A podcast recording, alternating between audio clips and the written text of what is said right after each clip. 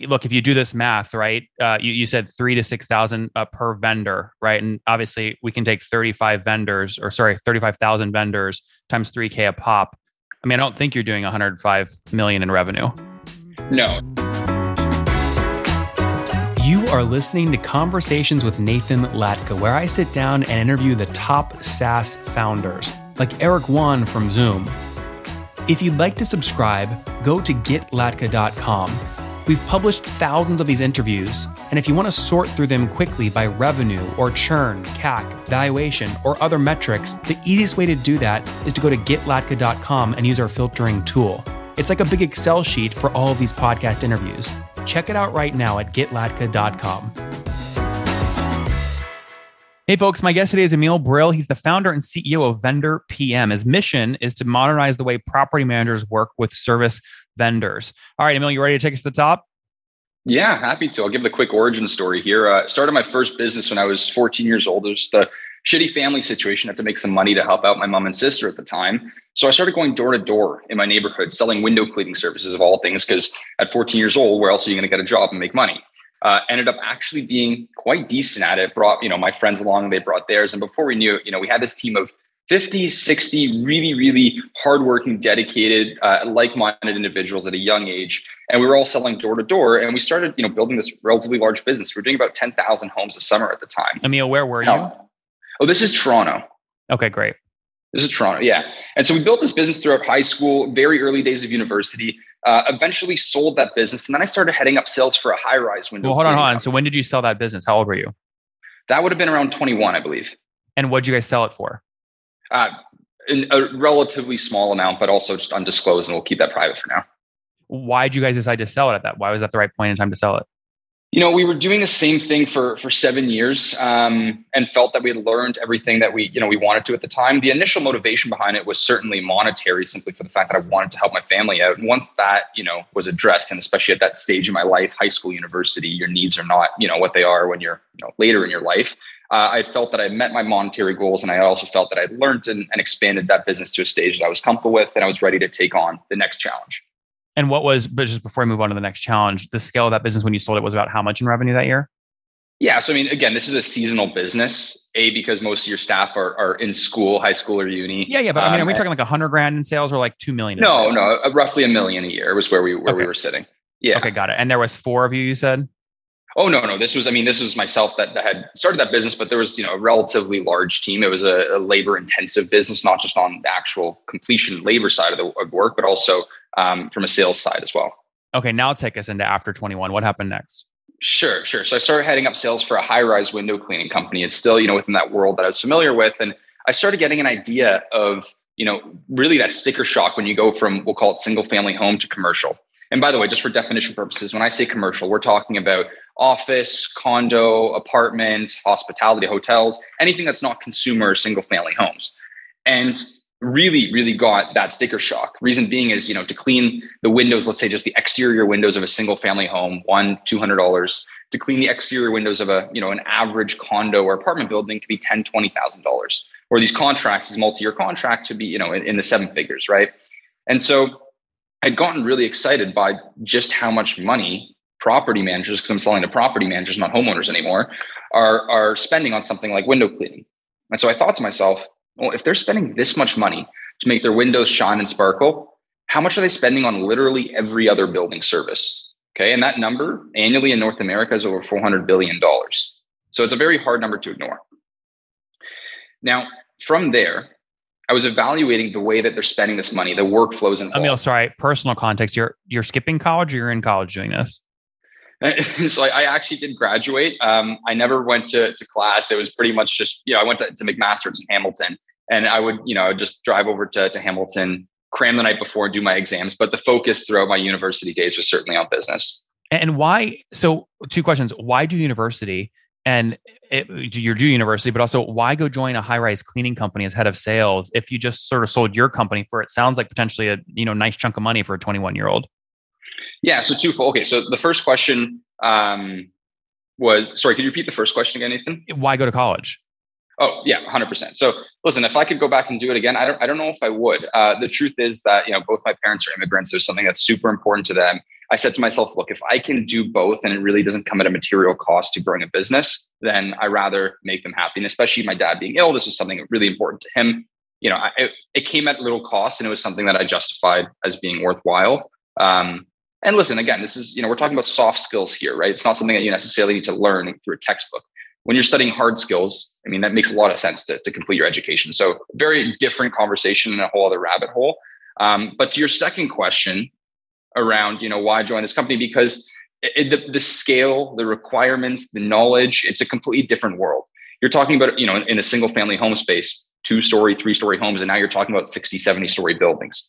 Um, so there's simply a learning curve, and I, I, wanted to de-risk by by learning from you know someone who's been there, done that, and, and built a successful business in the space. Mm-hmm. So fast forward here, what year did you launch Vendor PM? Yeah. Launch Vendor PM in 2020. And I'll give you just a quick 30 seconds of what I learned and what led to that being in that high rise window cleaning world. So, A, the massive spend. Uh, you know, the GMV in this market's for over $400 billion annually. The workflows today are completely manual and offline.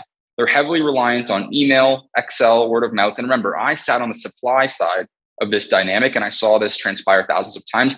Every single time, this would come at the expense of property management right? And I just want to clarify, we're not talking about the manager of an individual condo unit or a single family home. This is institutional property management. They're managing entire assets, buildings, right? Yeah, yeah, yeah. The, the water flows hot, cold, going the right way. The fire pumps working, the HVAC working correctly, a paint jobs, like that kind of stuff. Exactly. And that's what led to starting Vendor PM in 2020. I see. Okay, got it. So you're out of college at this point? Out of college at this point. Yeah, just graduated. How's dad doing? Uh, not doing anymore. Uh, I'm sorry to hear that. Okay. So, so did did well? I guess I mean, since, since you sort of shared that as part of your story, did did I guess his passing have any impact on you saying, you know what, I'm going to go try and hit a home run for myself here? Um, quite candidly, I don't feel you know that it had much of an impact. I know that his wish wasn't for you know for for business or wealth or any of that sort. He just wants me to live a happy and balanced life. Listen, that said, every time you you know, I'll be, I'll be quite candid and honest with you every time you hit a major milestone, you go, oh shit, it would be great if, if he was here to see this, to celebrate this, right? But uh, but no, it, it had nothing to do with it directly, I would say. Mm-hmm. And what about your mom? Uh, I mean, listen, she's uh, she's an amazing woman. Um, you know, she lives quite a simple life, and I, all I have to say is she's you know she's seen this. Um, you know, let's say one degree out, seen us grow vendor PM over the past years, and, and you could tell that there's genuine pride there, which is obviously a great feeling. That's amazing. Okay, so let's let's sort of not bury the headline. Fengate's a sure. customer. Uh, Avison Young's a you know uh, Bentall Green Oak coming off your website, right? Community Living yeah, yeah. Toronto's a customer. What are these companies or these sort of uh, owners of properties paying you on average per month to use your vendor management software? Right. So, uh, at a high level, I'll just talk about what ACV is on both sides of the marketplace because this is a software enabled marketplace. Yep. ACV on the property management side, some of the names that you mentioned, uh, is rel- relatively nominal, right? It could be anywhere between six to ten thousand dollars a year. Okay. Where we do monetize is predominantly on the supply side, and that's on the vendors. And so ACV on the vendor side could be anywhere between, let's say, three and six thousand dollars a year, but that's at volume. Yep. Yep. Well, let's talk about that. So, how many vendors, right, have made at least a dollar, got at least a dollar of work on your platform over the past year? Yeah, I mean, I wouldn't have those exact stats, but I could tell you that in the past two years, just a couple quick, I guess, headline points on both sides of that that marketplace is that we've gone from virtually zero on both to five thousand buildings on the property management side, on the demand side, and thirty five thousand vendors on the supply side. Now, that is all in Canada. We're launching now in the US. Um, and so we do have a big backlog of both supply and demand that's being implemented, being onboarded. But I, um, yeah, I won't speak to those numbers yet. A because they're so fluid, and B I don't have them off the top of my head. Yeah, we won't talk about the U.S. But but look, there's a lot of marketplaces that build a lot of demand, but they can't get people to actually use the marketplace to transact. So how do you manage an active building? Are all five thousand active? Uh, yeah, the vast majority are, and and and you know it's it's a very good point. Especially our market is our, our yeah our market is rather uh, we'll call it behind as far as technology and adoption goes. So there's this massive change management piece that you need to deal with. What credit card should I use? You guys have heard this. If you're scaling with 10, 20 employees, you know that your lead developer needed your credit card data to sign up for Jira or Trello. Your head of marketing needed the credit card to sign up for Facebook ads.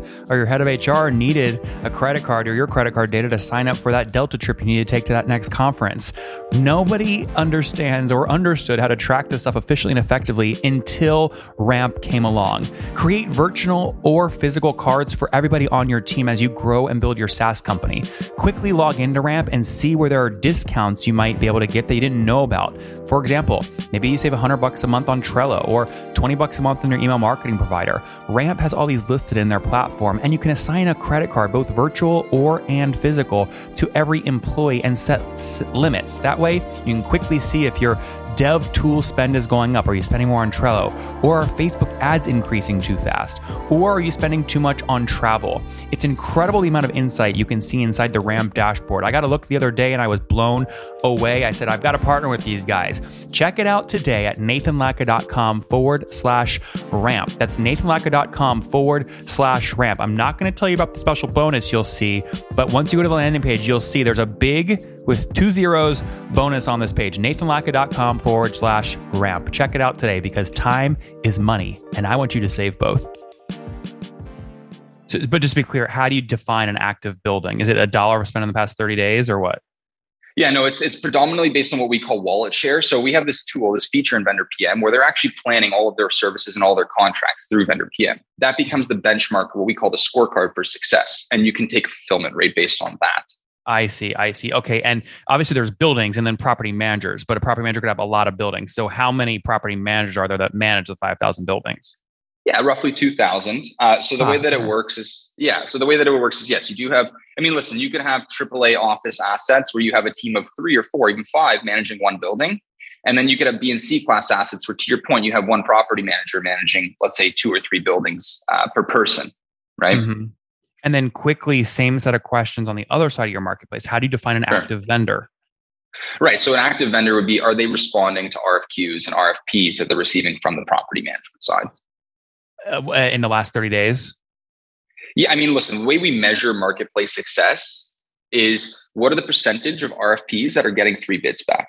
See, because that oh, means that you have, right? That means, that means you have liquidity of supply, which is fundamental in a marketplace. It's not news to anybody but that's also what the successful value exchange is for a property manager. You see, the way that I look at it, I love I love comparing this to Uber. Right? You you download you download Uber, you press a button, and that's that's your aha moment. Oh, this is so cool! A car is coming to me. That car doesn't get you to the right destination. You're not using Uber again. You don't have a successful value exchange. So that metric that I just defined, the percentage of RFPs that get three bids back, that defines both a successful value change for the PM and the liquidity of supply. So that is our service level guarantee. That's what, what is that number today? Towards. What's what's the percent? So today in major metropolitan cities, it's over 90%. In some more, we'll call it secondary, tertiary markets, it's about 75%.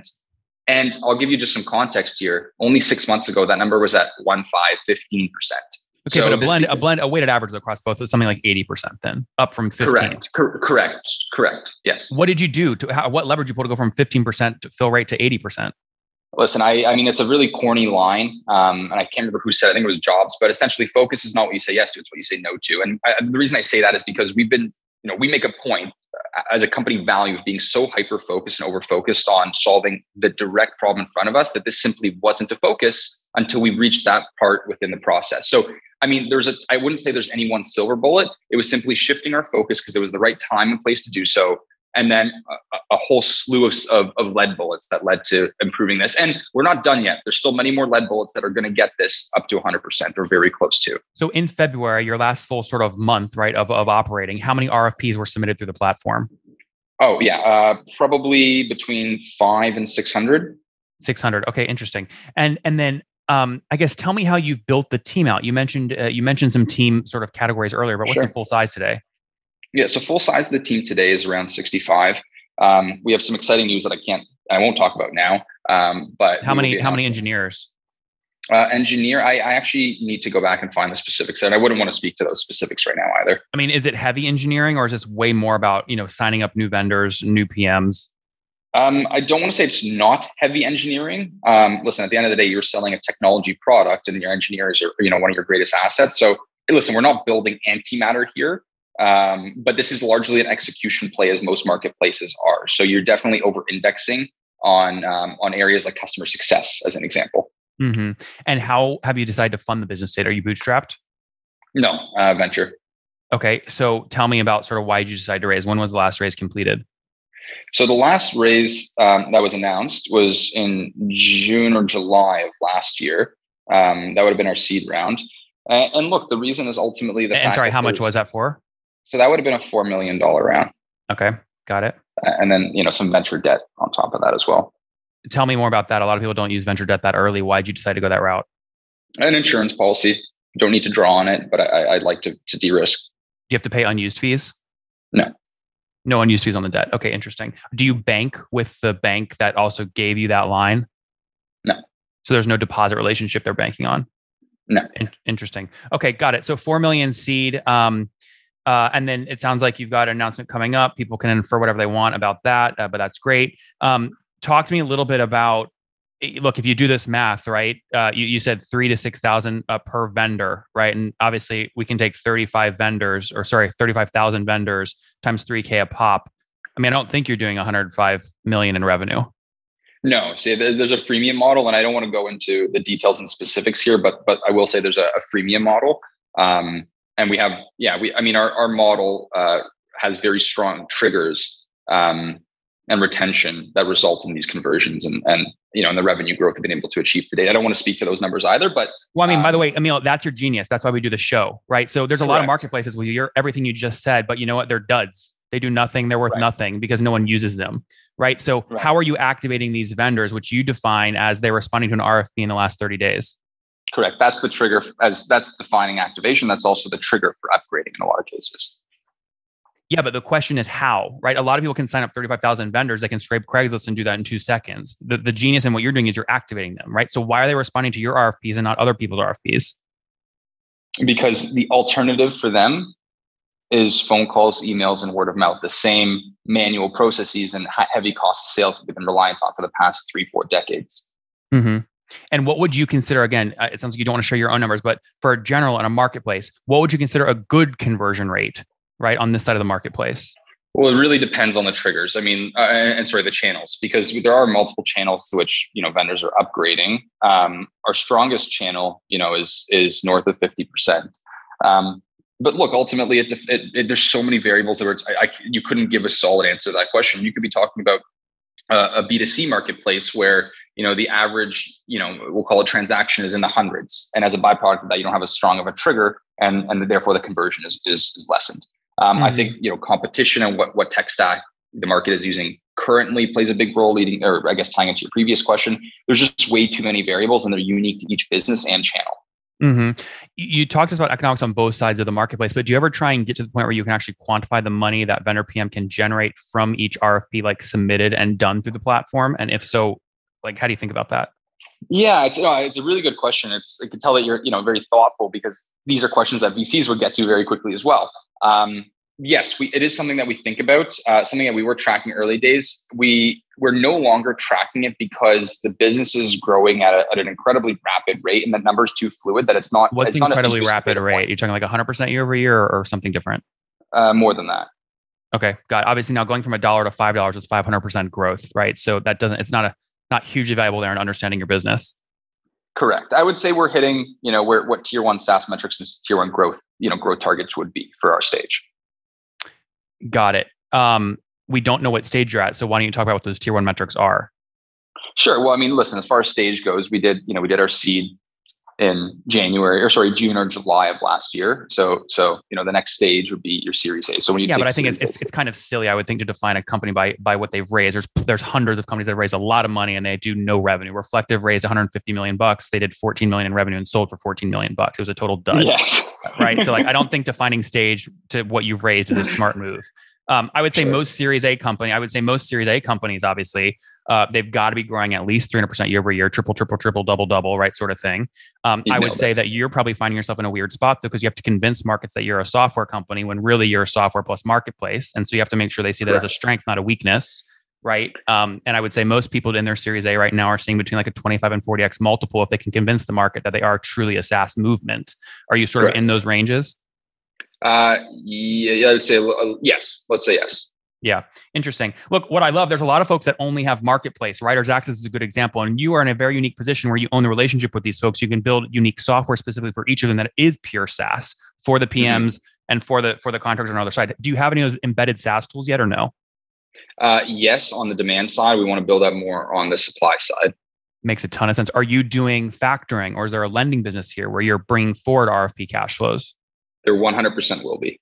Yeah, it makes a ton of sense there too. How much do you think you could deploy letting people get the cash 30 days up front, you know, and then, you know, getting the invoice paid 30 days later? I mean, is it a, is it a billion, a hundred million? What?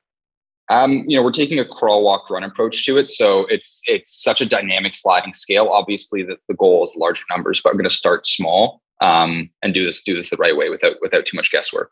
Yeah, I mean, painting that picture in a Series A deck gets your valuation much higher. A lot of folks are treating this fintech revenue like SaaS revenue, which it's not equal, but it is what it is. So we'll Agreed. see what happens. Yeah. We're we're rooting for you, man. A hell of a model here. Let's wrap up with the famous five. Number one, favorite business book.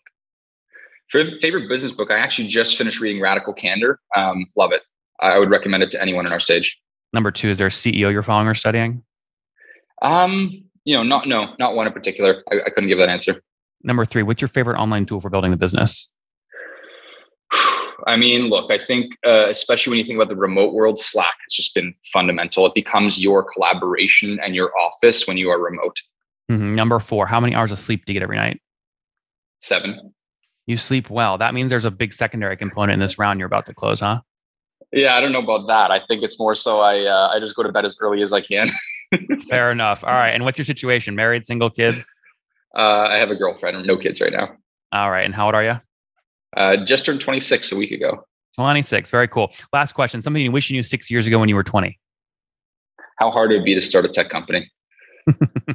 Guys, he cut his teeth at 14, sold his first business at 21 when his uh, business was doing called a million bucks a year in revenue with him and some buddies. Then went to college, got some, cut his teeth in, in high rise window cleaning, realized how big the GMV was in that space and said, you know what, I'm going to launch my own company here called Vendor PM in 2020. Raised a $4 million seed round uh, last year, scaling nicely now. He's got over 5,000 properties on the platform across 2,000 property managers on one side, on the supply side, the window cleaners, the painters, the HVAC crew, all that jazz. He's got 35,000 vendors signed up, 600 RFPs completed on the platform in February with a big announcement coming up. We'll see what happens. Emil, thanks for taking us to the top. Awesome. Have a good one.